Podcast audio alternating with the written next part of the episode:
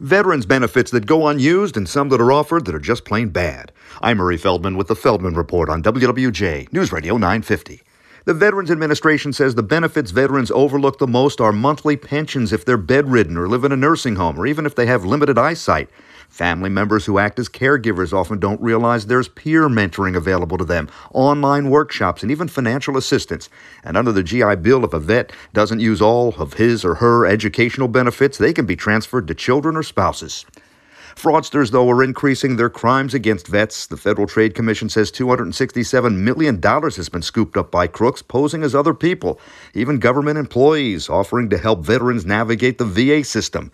The FTC is advising veterans to deal directly with the VA and do not rely on third parties to help. Financial fraud against veterans has doubled in the past two years.